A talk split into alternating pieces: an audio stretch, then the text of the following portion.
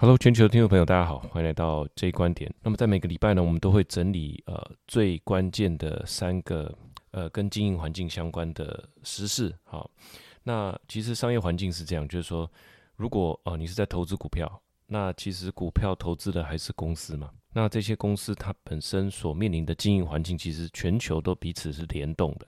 所以，与其说我们是在讲投资，其实我们是在讲全球的商业的经营环境。那么我们总结出来，其实包含美中对抗啦，哈，经济的趋势，还有 AI 大科技在趋势等等，这些都是对全球的经营环境非常有具体影响的哈。所以，我们这个节目跟其他的，我们这个频道跟其他人最大的不同是，我们是以做生意、经营全球生意为出发点的。我们不是为了投资而投资哈，不是分析这些。什么 K 线，然后分析这些局势讲的这样子，哇，又看一堆数据，我们不是这样，参考的是是谁讲了什么哈，这些大事它究竟是怎么样影响大家的，把这些点给它联系起来哈，这个是我们希这个节目希望达到的一个目的了哈。那我们陆陆续续也做了四年了哈，也也在这个 Press Play 这边有一个呃付费的呃内容哈，那我们现在开始就是把这样的内容也做成一个 Podcast 啊，分享给诶全世界的听众这样。好，那我们今天就开始吧。好，今天的这个内容主要是要跟大家讲，呃，三个一样哈，整理这三件事情。好，那第一件事情是什么？哈，我们先来看一下美中对抗的这个大局最近的进展是怎么样？哈，这个是主要的一个 theme 了哈。那我们参考英国金融时报，他有提到今天现在的一个重点，就是说现在的经济是不是又围绕大陆来转动了？哈，那 you bet，的确是这样。我还记得在大学的时候做直销的朋友告诉我，哇，我们要去大陆拓点了哈。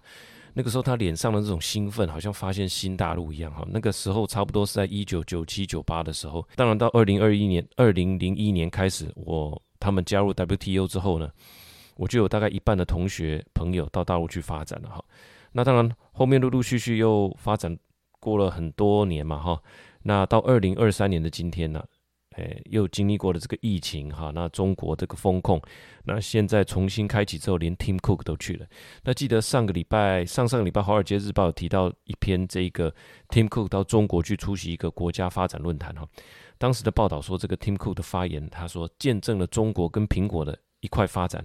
后来一查才知道，这一场举办在钓鱼台的这个中国国家发展的高层论坛啊。出席的人那真的是灌溉云集，一时无两哈。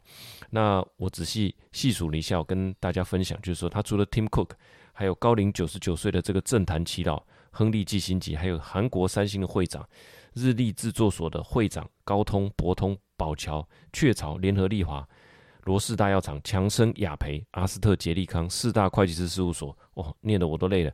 汇丰、渣打，还有这个投资的机构，像黑石、桥水，好。啊，Bridgewater，还有万事达卡，还有 IMF 的总裁，还有经济学人总编辑，OK。所以不论美国、英国，不论啊这个日本、韩国，全部都出席了哈。这些商业的领袖总共一百七十位。那你说这些东西，中国的再出发哈，从我们就以从一九呃七八年左右，我们说改革开放四十年哈，就是从一九七八年左右。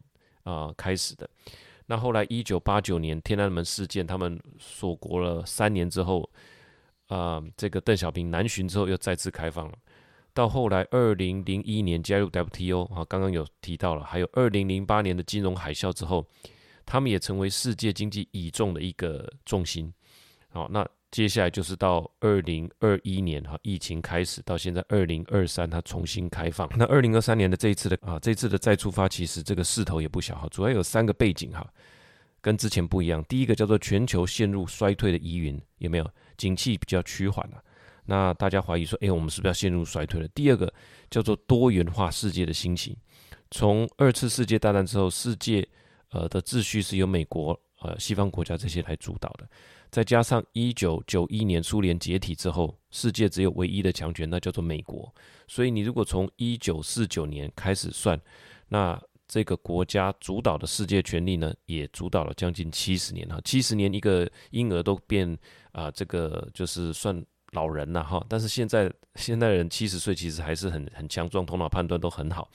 好，那当然，呃，第二个就是说多元世界的兴起，大家。有一些观念是觉得说，诶，美国的秩序是不是开始松动了哈？当然每个人都想要抓住一个机遇。第三个最重要的，习近平已经打破任期的限制了，政治上所有的石头都已经搬开了，他的核心干部班底已经全部都到位。所以这一次的中国再开放、再出发，是在这样子的一个背景之下，当然是受到很多人的期待哈。那你喜不喜欢中国是一回事哈，这个是从世界媒体或经济政治的角度来看这件事情。好，那英国金融时报当然也是我们呃重要的参考指标，我们帮大家整理几个重点哈。他是这样分析的哈，第一个就是说习近平他担心经济减速、研发落后，所以他开始发动这个招商的魅力攻势。虽然习近平口中说的都是啊，这百年的机遇啊，哈，讲来讲去都是机遇，但事实上，在美中对抗之中，他自己也是很差，对吧？所有的晶片设计也好，研发能量也好，美国还是很强啊！啊，以科技决定未来的这种对抗对抗的优胜劣败的时候，中国你如果闭门造车，那铁定是会很惨。既然要招商啊，一定要来招商了，因为不能闭门造车，所有的晶片厂刚刚讲高通、博通全部去了，那你当然招商要招得早啊。等到这个双方对垒已经升到白热化，你再来招生就太慢了。OK，那英国金融时报他提到的是这样哈：Worry about a sharp deceleration of growth caused by the tight COVID restriction last year. President Xi Jinping has launched a charm offensive to convince domestic and foreign capital that the world's second largest economy is reopening for business。里面的关键词叫这个 charm offensive 啊，这不是随便乱凑的，这个叫魅力攻势。 意思是透过个人的魅力特质来可信赖度来增加哈别人对他的支持了，通常是用来啊在新闻媒体用来描述这些政治人物的行为叫做 charm 哈 c h a r m charm offensive 好第二个呃一方面是科技竞争，另一方面是国外的投资，这两个要尽快的回到正轨哈。那我们可以知道说，在 AI 的发展一日千里，真的是一日千里哈。每隔几天又有新的消息。那中国过去这种科技领头羊的这个组成的成员，在过去这两年面临不少打压嘛哈。这个叫做 technology crackdown。那谁还敢大幅投资呢？如果说做出成果很快呢，公司又被你要求说要拆分，好像阿里巴巴这样，或者说啊东西又要下架了，去美国上市又被你撤回了，哇，这是很麻烦了哈。所以这样子的投资没有办法回收，谁敢呢？所以科技大厂如果不带头的话，中国在这股 AI 的浪潮里面，是不是很容易败下阵来？当然是啊。所以科技投资这一块一定要优先补足。另外一方面，呃，虽然有疫情哈，虽然有经济趋缓，但是中国每年的毕业生的数字并没有下降吧？好，工作机会如果肯定减少的话，那当然会造成社会维稳上面的问题。所以中国需不需要外国投资来创造就业机会？肯定是需要的。所以《金融时报》是这样说的。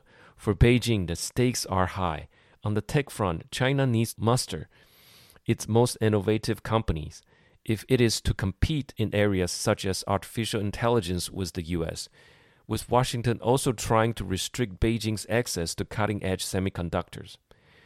The wide economy needs sustained foreign investment to help boost productivities and create jobs for millions of university graduates entering the workforce each year. 啊，那讲起来就是说，每一个国家都是需要跟内部交代嘛。第一个是你的科技如果要跟国外竞争，你能够不邀请这些国外的厂商来设厂嘛？第二个还是讲到工作，还是讲到社会的稳定。每年这么多毕业生哈，大家苦不堪言，你当然是要引进外资，那么来创造就业机会。那这边关键词叫做 master 哈，这是 muster，不是 M U S T A R D 哈，它是 master，master 是集合部队的意思哈。集结，好，The Twelfth Division muster on the hill，第十二师在山上集结，好，The General muster his troops，这个将军召集他的部队，所以他要召集这些国外的厂商，就用 muster 这个字啊，用的很好。好，第三个，那你说这些科技领导人买单吗？这些商业领导人买单吗？我们可以从他的回应里面略知一二哈，他们每个人的回答都很像啊。他说啊，It's great to be back，啊，It's such a wonderful 啊，spring setting。那其实讲来讲去在讲天气哈，其实你要发现就是说，如果两个人看起来很熟，但实际上他们谈谈天的内容是在聊空气、聊天气的话，其实你可以猜出他们两个也没什么交情了。我觉得了哈。那事实上，英国金融时报报道就是说，企业必须给呃，在中国的企业，它必须给中国共产党一股的这个黄金股份啊，分不了你多少盈余，但是对于很多商业的决策，包含投资啦、合并啦、被并购啊，都有。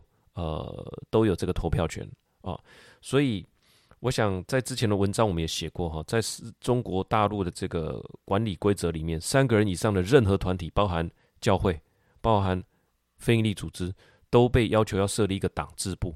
OK，那你愿意吗？有很多人愿意啊，也有很多人不愿意哈。这种控制的天性，就是说让这些科技公司的 CEO 大概大概也不敢大方认爱了，就说哎，我们就是拥抱中国了。你今天。呃，新开门啊，新开张，我当然要来给你礼貌性，我人要到，好，但是别忘了，呃，美国的国会是会邀请你去国会听证哦，好，你惹到他们，你你在这个国会里面被被这个拷问哈，被严厉的批评，这个英文叫做 roast 哈，roasted，这个 CEO 谁敢踏出红线，恐怕下场也不太妙哈，所以大家都是边走边看哈，先给足对方面子。金融时报他是这样说的：Nearly all of the Chinese largest tech groups. Are adding state appointed directors and shareholders in key operating entities. State Group generally make a token investment for 1% stake. Those golden shares carry a slew of special right. They would appoint a mid-level officials as a director of the company as part of the deal. The officials has a vote on business investment plans, mergers and acquisition, and veto power over certain other business decision，所以这个 veto 就是否决权的意思。所以他会派一个中阶的干部来你这边担任党的代表人，请问你愿意吗？呃，我们事情都董事会在决定的，结果有一个啊，这个小毛头他自己说的 mid-level officials，中阶的，哎，他可能也没有什么经验，他就代表党的意见，在很多事情上面他会去请教党。啊，把党的意志的延伸，好，我不知道你愿不愿意了哈。很多人是选择到其他国家或者留在台湾，其实就是看不惯这一点。所以从这一点来分析，就是说，即使这个钓鱼台的中国国家发展高层会议办的办的可以说是红红火火哈，但是事实上。大家都是边走边看的，好，这是第一点。那我的一点想法就是说，习近平还有整个中国的媒体非常的熟悉一个很有卖点的字，叫做机遇。那大家前仆后继就是来到中国，都是为了把握这个机遇哈。现在开始，大家会陆陆续续的拜访中国哈，包含之前马克宏啦、鲁拉，其实大家都带了很多的商业呃人士，就是带一堆这个商业代表团去，其实就是为了签约，其实就是为了拿订单。一个国家的总统其实就是最大的业务哈，这个从以前就是这样，你要去帮这个国家打开呃产品的销量、销量等等哈，打开产品的通路等等。那我们真正去过中国生活、工作、开工厂的人哈，你可以去问问这些长辈哈，现在大概六七十岁的，其实很多会跟你讲，四十年中国梦是南柯一梦。之前在我们经济学院，我们写过一些概念哈，就是说没有人真正了解中国了。欧美的所谓的中国专家看到的不只是皮毛哈，那个连掉下去的血血都称不上了。对于呃中国的本质，大家我想大部分的人没有在那边工作生活过的人，基本上是没有办法认识的。那我们指的是政权哈，而不是指的他的民众，这一点要搞清楚。好，那我们也把这个《金融时报》分析的文章也列在这边了哈，就是说现在开始呃，我相信。马克宏之后，巴西之后，还会有很多国家，尤其他的呃这个呃，上次经济学有一篇文章，就是以中国为这个原子核，绕在他身边的有联合国、哈 UAE、哈沙地阿拉伯，呃，还有伊朗，还有俄罗斯等等。好，那这一次你看巴西也靠过来了，所以这个球会不会越滚越大？那很有可能。但是你说大家真正认识到它的本质是几十年后呢？那就其实我们就没有办法去管那么多了哈。只是说从我们身边的父执辈在大陆讨生活、开工厂，其实很多到现在都已经转进到其他国家，或者决定收一收回到台湾，能够成功的把财富运离中国的所有的人都怎么样额手称庆啊？好。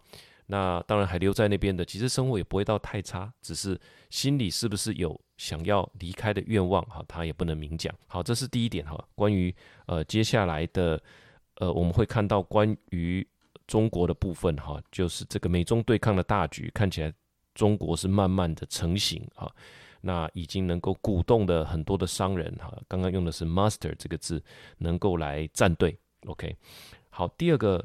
呃，区块呢，我们要来看一下美元哈。现在坊间有很多的传言说美元的霸权开始动摇了，当然也会有一派说法说，哎，这个都几十年了，这种霸权很难撼动了哈。这是老拳师还是有几分的功力？那到底状况是怎么样？我其实我要讲一个关键，叫做巴西哈。讲到巴西，你的印象是什么哈？里约热内卢啊，嘉年华站在山顶上的耶稣啊，呃，这个亚马逊的雨林哈，差不多是这些。其实，因为台湾的媒体比较少在报外国了哈，那你说讲到印度，那就是牛嘛，然后车子很很哎，这个交通很乱嘛，然后到处都是气味，大概都只能写到这个层次了哈。那其实巴西很重要，它的资源很丰富，而且市场非常的大，是南美洲最强盛的国家。它的笔电销量是台湾的好几倍大，所以一年卖出几台？给你猜猜。那台湾一年卖出几台？你也猜猜。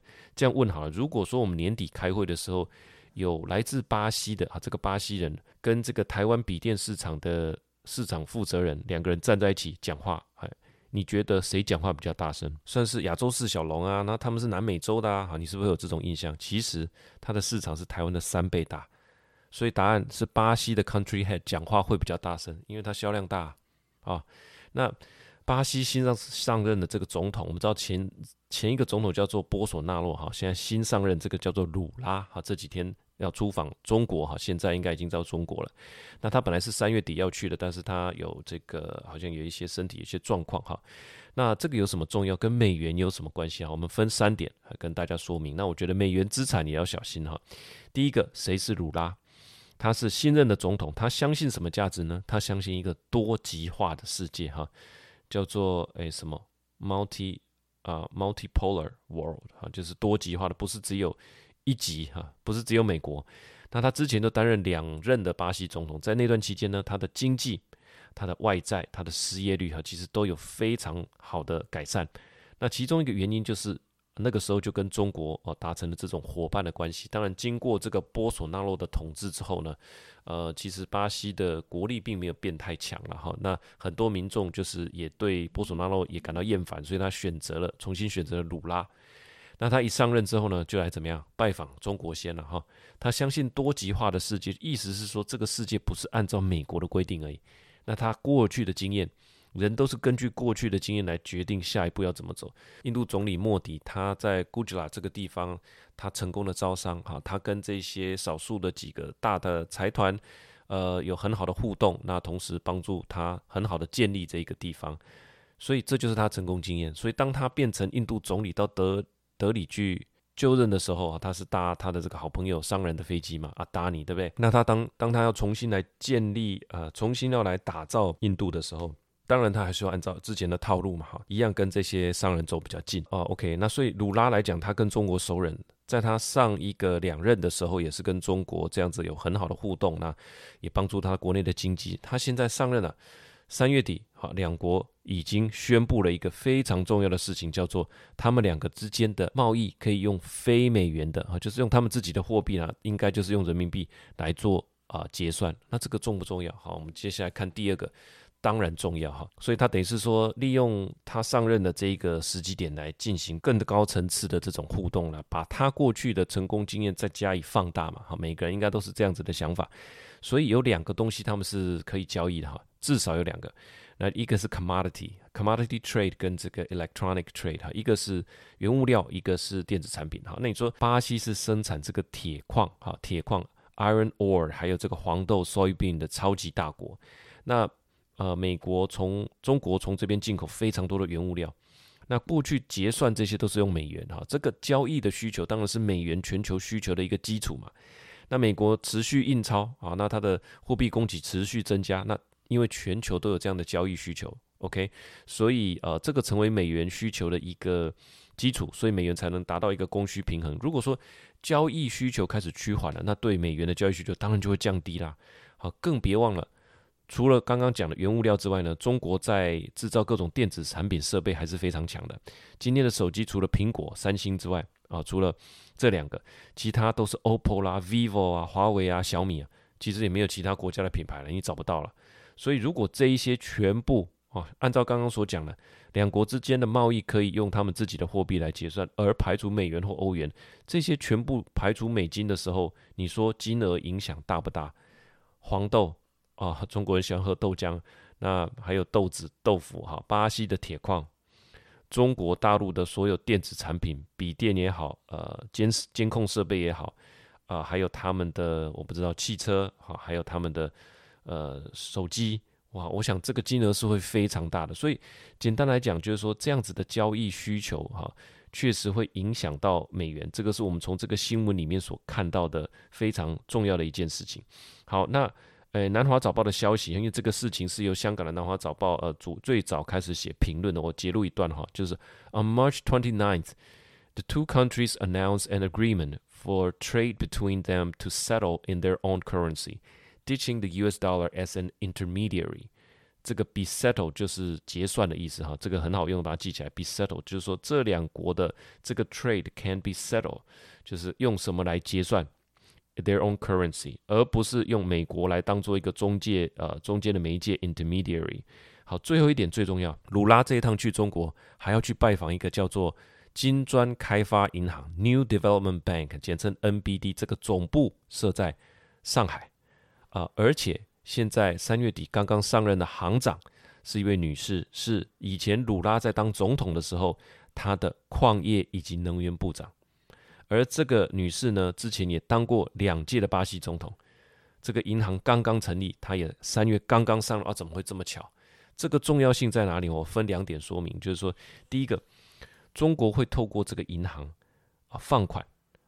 资助给金砖几国哈，我们复习一下金砖几国这个 BRICS 哈，就是 Brazil 对不对？Russia、India 跟 China 哈，后面当然还有再加入其他国家了哈。它会透过这个银行来放款，这个叫做啊什么 Development Bank 呢？New Development Bank，那而非由单单纯的这个中国国家发展银行或者说所谓的一带一路的计划，因为这个东这种东西又让人家产生戒心嘛。但是透过金砖国家的开发银行，就是由金砖五国。啊，它是由金砖五国分别出资挹注的啦，哈，它后面有再加入其他国家，当然名义上更有这个国际的高度，也可以避开大家的批评，降低大家的戒心。那事实上，它当然是中国势力重要延伸，它总部都设在上海了。好，目前的国家有巴西、俄罗斯、印度、中国、埃及等等。那我预期未来会在更有更多，因为它不是叫做 BRIC Bank 嘛，它叫做什么 New Development Bank。那你看它的这个旗帜其实很有意思，它的标志呢就是黄色跟绿色。好，所以会让我有个联想，说，哎，这个里面的一个主轴应该就是巴西吧。第二个，我们讲一下刚刚所讲的那位女士哈，叫做 Rousseff 哈，罗塞夫，她本身当过共产党的这个游击队员哈，因为巴西也有共产党。那后来她去学经济，后来又成为中呃这个总统鲁拉的能源跟矿业部长。从大陆的观点，从中国的观点，我可以这么样的延伸，这家伙根本就是什么呀？根正苗红啊！你当过。你就是长成长在这个共产党的这种家庭，还当过共产党的呃游击队，好，本身又有经济学的专长，而且你又当过了能源跟矿业部长，哇，那这个是太棒了！我可以想象，就是说巴西后续很多的资源的开发，资金应该都会从这个银行拨出去，那生产的东西会运到哪里？当然是运去中国啊，哦，所以请记得这一点，这个结算都是用人民币哦。不但用进出口用人民币，连基础建设都用人民币贷款。你说这个金额大不大？又比刚刚讲的更大了。因为这个银行是会贷放给金砖几国的基础建设哦。所以刚刚所讲的第一个，他们的买卖买卖这些铁矿砂啊，买卖黄豆，然后呃购买中国大陆的电子产品、监控设备。接下来，如果巴西要建设这个银行，再用人民币借它，哇，这个金额你说大不大？我认为非常大，所谓的一点想法就是说，从呃美元的这一块来看啊，我们先回到这个细谷银行，细谷银行的这个挤兑风潮，其实很多业内的人士都会说啊，这种就是一种 bank run 嘛，这挤兑任何银行都受不了啊。其实这就是人类的不理性哈，群众的不理性造成的。但是你仔细问问自己，挤兑到底是理性还不理性？我认为它当然是理性。我觉得这个银行有疑虑，那天下又不是没有其他的银行，总共有四千七百家跟它大小类似的银行，所以我把钱领出来转走转存买黄金，那存在别的银行合不合理？合理啊，非常的理性啊。所以美元的需求也是这样，美元在现在全球的霸权主导之下，它全球都有需求，它用这个来结算石油等等等等。那其中一块就是交易嘛，跟结算的需求。当我开始认知到说有某几个国家，而且金额不算小，它的交易需求对美元的交易需求会下降的时候，你觉得民众跟机构会不会想要分散持有美元资产的风险？诶，可以啊，我可以暂时买黄金啊，啊，我可以暂时持有人民币啊，为什么不行？所以当大家开始把一部分的美金换成黄金或其他资产的时候，会不会造成美金的价值下跌？会啊，它这是本货币本来就是拿来兑换用的嘛，好，拿来结算用的。那当大家都呃开始把手上的美元抛售出来去换其他资产的时候，会不会因为大家这样的想法而加速它的变动呢？当然会。好，南华早报的报道是啊，我有把大家附附上来哈，还有这个罗塞夫啊，罗塞夫他的一个呃他的一个简介哈，我都附在这边哈。所以第二点就是说，针对这个美元的走势，其实我们不敢去预测了哈，它还有很多包含欧洲啦，包含美国对中国啦等等，它有很多的因素，这已经走了呃从这个之前的协议哈，所以美元有这样的霸权的地位，其实不是那么简单可以撼动。可是你要看到。板块正在形成当中啊，中国、巴西还有这些新发展银行哈，在做 New Development Bank，对不对？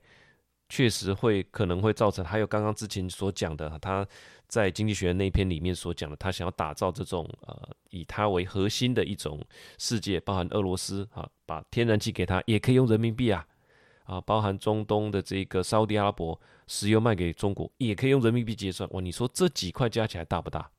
我认为很大。OK，好，那呃，这是我一点想法了哈。啊，回到刚刚所讲的，就是说，我觉得这还是一种理性的延伸。如果大家开始把手上的美元做一点调整，我觉得这是可以预见的。好，第三块就是我们讲最重要的，就是 AI 的趋势。现在的 AI 可以说是一日千里哈。那大家有人开始讲说，年底的时候会有 GTP GPT Five 哈，就是所谓的 AI 变成 AGI，AGI 是 Artificial General。Intelligence 就是现在的算是弱人工智慧了哈，接下来是走入强人工智慧。啊，强人工智慧是什么呢？简单说就是所有人脑的活，包含知觉、感觉、情绪、理解这些综合体，它都做得到。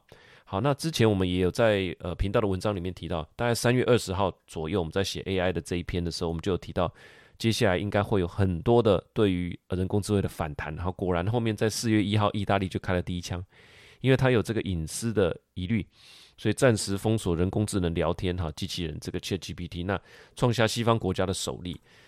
OK，那意大利之外，美国也听说在加强监管哈。其实所有的国家都在讨论这个问题了哈。那我们的金管会主委黄天木其实也有提到，其实只要是民主国家，一定会有所谓的立法跟议会，他一定要面对立法委员跟议员的质询，所以这个一定是会被拿来质询的话题嘛。那我估计所有的相关立法单位现在应该都在吵你哈。但是，如同这个 Sam Altman 他所说的，现在的 AI 其实只是胚胎哦，不是婴儿，不要误会，不是这个婴儿时期是胚胎，就已经让大家这么惊吓了哈。那你看后面的发展会是什么样的状况？其实有几个关键词哈。上次我们有提到 sentient，这是有感觉的、有知觉的。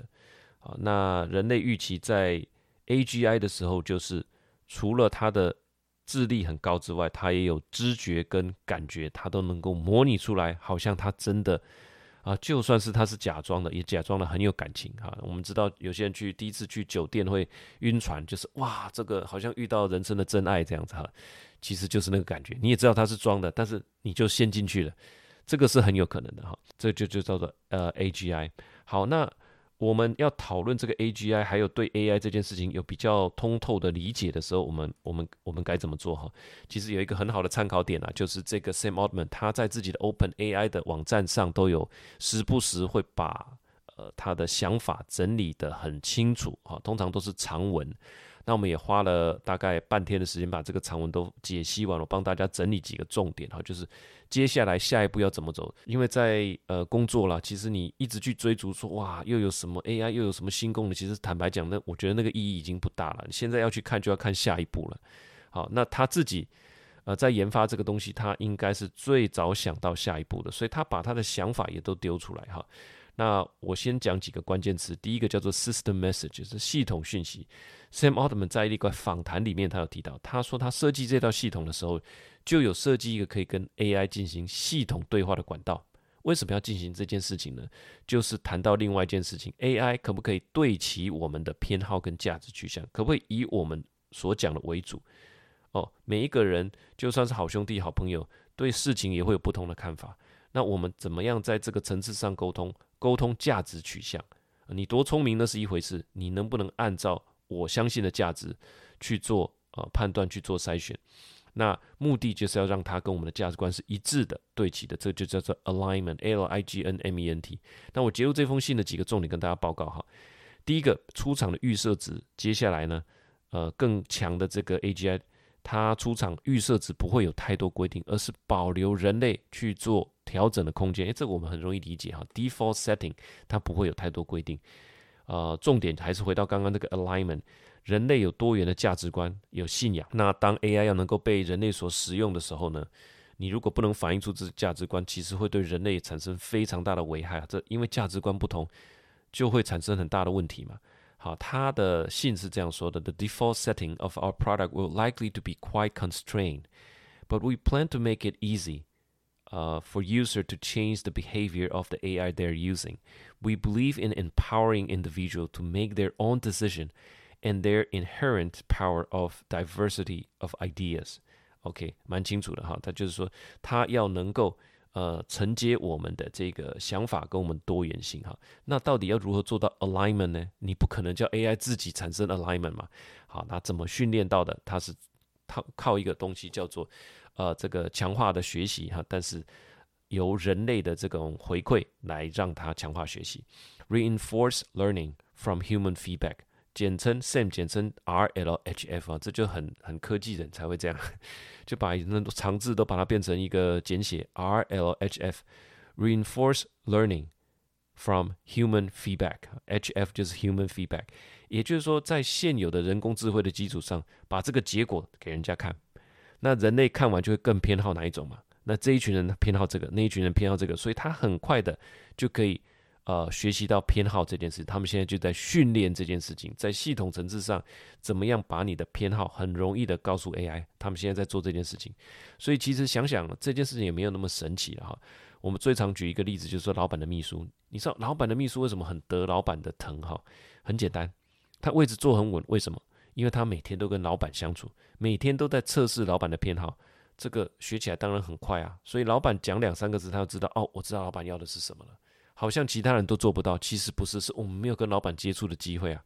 如果有，我们也不笨，我们也学得会。所以现在的重点就是说，呃，在每一次跟老板的互动里面，我们都得到了强化啊。老板都会告诉你他偏好什么，他偏好写信的口吻是什么。那我们在跟他的互动过程里面，诶，我们就知道他的偏好了，对吧？我们就像是 AI，我们就知道老板的偏好是什么，就像 AI 会知道我们的偏好。好，他的文章是这样说的：Reinforced learning from human feedback is our main technique for aligning. our deployed language model today. We train a class of model called InstructGPT, derived from a pre-trained language model such as GPT-3. These models are trained to follow human intent, both explicit intent given by instruction as well as implicit intent such as truthfulness, fairness, and safety. OK，有一些是外显的， 哦，他现在训练这个 AI 要能够侦测到我们的喜好，有些就是说，哎，我不喜欢这个，很明白讲。那有一些是内啊内显的，是 implicit 的这个 intent，such as truthfulness，我们喜欢真理，我们喜欢公平，我们喜欢 safety 哈，这些东西其实难以言喻了哈，他必须透过跟人类互动的过程里面，透过强化的过程里面，自己去摸索出来。好，下一阶段会是怎么样呢？当这个 AI 越来越复杂的时候。你会有一个贴身的 AI 去帮你评估更复杂的 AI 系统。OK，这就是 Sam Altman 帮我们描绘出的未来。未来这个 AGI 呢，它有知觉没有问题，但是呢，它因为有系统的这个 System Message 的这个沟通的管道，你可以让这个 AI 理解你的价值观，并且以你的价值观去发挥 AI 的能力，去跟其他更高深的这个 AI 系统互动。这个就是他眼中看到的未来。所以。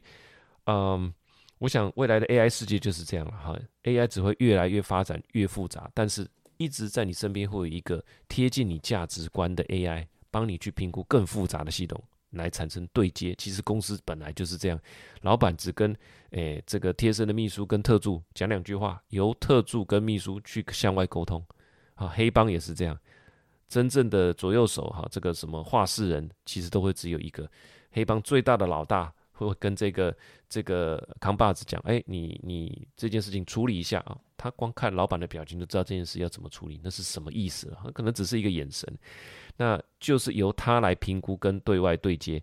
所以呃，在这封信里面他是写到哈 Our plan in the short term is to use AI to help human evaluate the output of more complex model and monitor complex system. In the longer term, to use AI to help us come up with new ideas for better alignment technique。哇，他讲的更夸张。未来这个 alignment 还可以做得更好，因为 AI 会想出新的方法。你想想，就是说秘书要找出老板的偏好，他会想出更聪明的方法。好，那那这个是可以理解的。好，最后这一点，我的想法就是说，随着 AI 能够持续进展，其实在三月份，整个二零二三年的三月份，真的够让我们惊奇的，真的是每周一惊奇啊。那现在焦点不应该再摆在这些功能了，你可以预想，越来越有越多功能。下一阶段，现在的 AI 是 AI 是 AI，你是你啊，你在叫他做事情，OK？那他会回复你。下一阶段他们会发展出来的知觉、感觉，跟人类谈感情哈，你就会感觉说他是一个懂你的、属于你的，甚至你每天开机，你就想要跟他聊天的 AI，他又可以帮你打这个作业，又可以帮你订机票。还可以帮你按照你所喜欢的这种价值观呢，来过滤这个世界的新闻。这个机会当然很大，但是也很恐怖。好，Open AI 这些人他也知道，所以他们在做法上啊，他们所想出来的的的的这个方针就是这样。好，尽可能的把做好的东西呢，早一点丢出来回馈，不是十年呃磨一件，他一个月磨一件，马上就丢出来，让大家给他 feedback。而且他有说，这间公司他们虽然是私人的盈利机构，也受到这个马斯克的批评，但是他们有提到，他们是一个有 cap 的获利有上限的私人企业，所以在动机上他也做了设计，他们并没有要透过 AI 赚尽天下的财富，因为身为一间公司，他们的获利是受到限制的哈，这写在他们公司的章程里。第三个，他们也希望有地方第三方的机构。来监管跟审核，就像我们现在的四大会计师事务所来审核企业的做账一样，这个是他们公开相信有第三方来审核，会对整件事情会更有帮助。好，那结论就是说这一切都还不完美的哈。放眼未来，审查 AI 应该会变成是很重要的一个价值区块啊哈，因为它结合了法律、结合了生物、结合了伦理学、金融科技等等，甚至是投资、经济等范围。那我目前收集到的资料就是说，很多国家都已经在草拟相关的 AI 的管理法了。但是我很好奇，就是说，如果你连 AI 怎么弄起来的你都不太懂哈，你要到底要怎么去管理它？这个我很好奇了哈。那我也把 OpenAI 的这个 CEO Sam Altman 他所写的这封信，我也附在这边给大家参考。好，以上就是三点，我们从经济还有美中的对抗，巴西去。把总统去拜访中国哈，美元霸权的这个变动板块的变动，还有 AI 从 AI 走到 AGI，那未来可能的监管的模式与 AI 的互动的模式大概会是怎么样？我整理这个经营环境最新的变化摘要给大家哈，Summary of the current state of the global economy，希望对你有帮助。那喜欢这个节目，我们就下个礼拜见，拜拜。